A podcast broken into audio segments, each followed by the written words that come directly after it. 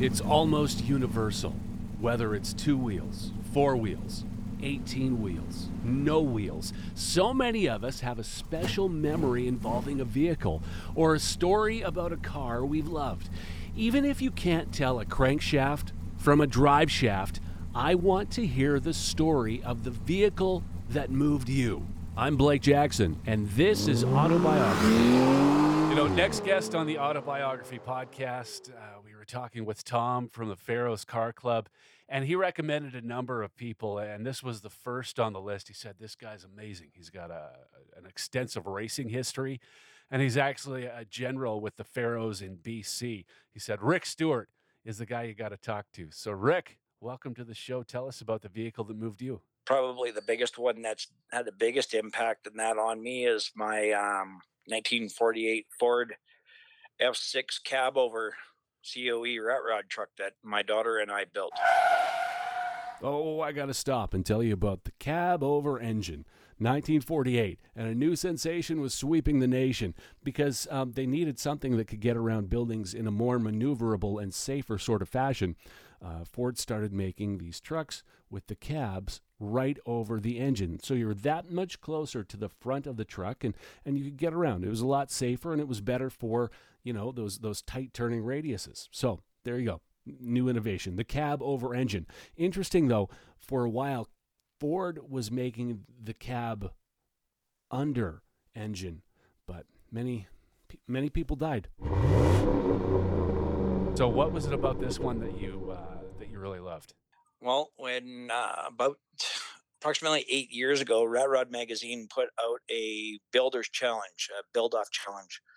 Uh, $3,000 budget, 30 days to build something from scratch.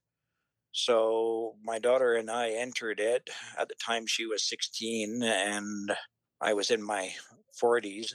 I have had several workplace injuries and that that have left me impaired and di- disabled but my daughter's thinking you know we could we could definitely do something like this because we've done lots of restorations and that on cars. She thought you know what? Let's let's get in there and let's do it. So we were in in the build off and we we did the build off and that with everybody else and we built this truck literally from scratch in 28 days for $2900 and how did it turn out it turned out really good in that we put it on a 1990 Ford van, Econoline van chassis, uh, 306 in it. We did all the suspension in it. We did all the, um, we kept all the electronics and everything and the brakes and everything that were in the van and we amalgamated it into the cab over. We built our own cab mounts. We did everything in our driveway. No shop, oh, no wow. tools, and no help at all. And she was 16 at the time. Yep. Very proud of her, I bet.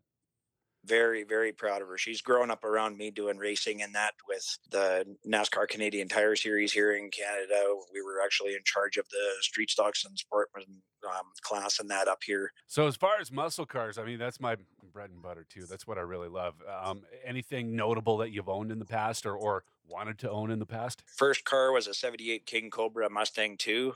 Cool. Um, and I had that in high school. My second car was a 69 Yenko 427. But you got to remember, this was back when they were, you know, Camaros were a dime a dozen back then and very easily found. Yeah. You couldn't find that same car nowadays. Now, um, someone's someone's going to be listening and, and saying, "What what's a Yenko?" Can you just explain that? Uh, Don Yenko was an automotive dealer in that down in the U.S. that um, built some supercars and that for which with the cooperation of Chevrolet on that. And he specified with 427s, and most of them had four speeds. There were very few that had automatics, but he offered them in Chevelles. The Corvairs actually had the the Yenko stamp on that on them. Um, Novas, um, Camaros, a lot of the GM muscle cars on that back in the late 60s and that early 70s and that had the the Yenko badge and that on them. And it kind of made them a special car in that it took a $2,700 car up to a $5,000 car retail brand new. You mentioned there was a backstory to that Camaro. That car was purchased and that just outside of Calgary out of a barn and that a woman had placed an ad online and that for the car, like on, on, um, in the newspaper and that for the car to be sold. And they said, you know, it just said Camaro for sale. And nobody really called her or wanted to look at it. A few people looked at it, uh, like, but showed disinterest right away. It was in a barn. It was covered in hay. It was covered in um, chicken droppings and everything. It was in really, really bad shape. And that when I went to look at it, you couldn't even look in the windows. You didn't know what it was. Hmm. It had been in the barn for so long and that, and it was just horrible. I made a deal with her. She said, you know, you got to drag it out of here. You got to air up the tires and that. And you got to drag it out of here.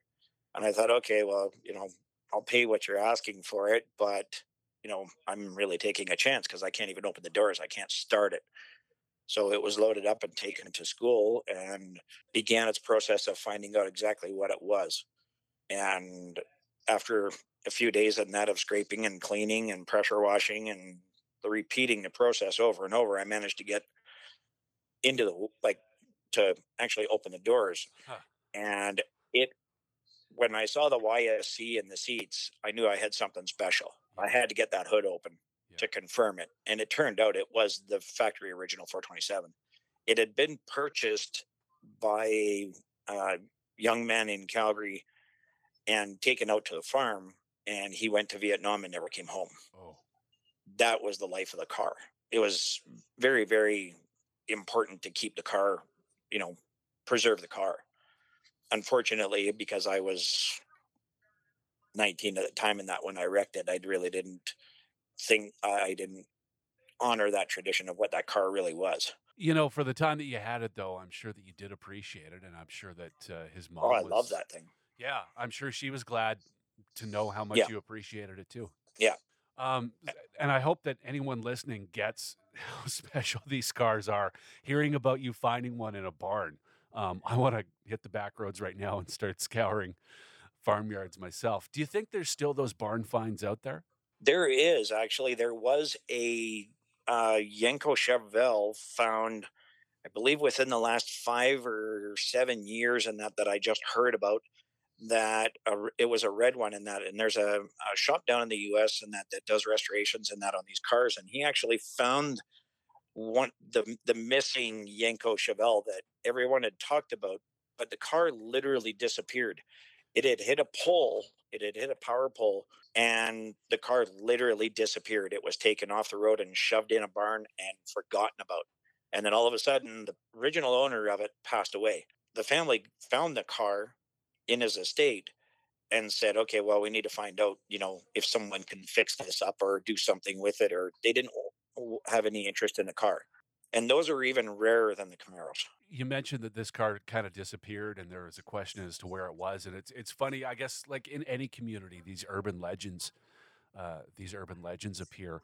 Have you heard of any missing cars or, or i guess any any car legends or urban legends? I actually just met a gentleman yesterday that told me that there is a missing bugatti within one hour of me oh that someone has he has seen photographs of it in a barn. It's apparently in a, a very, very early Bugatti. Oh. And it is supposed to be complete. And I thought, yeah, I'm not sure about this. But he was very adamant about it. He actually went home and then he me- messaged me back and said, I found the pictures. Do you want to see it? And I thought, if you've got the pictures, I don't want to see it because that's all it's going to do is intrigue my curiosity. But I do know that there is there is a gentleman in that that's a half an hour away from me that has a factory original 1971 Challenger drag car. It's in his dining room. The house was built around the car.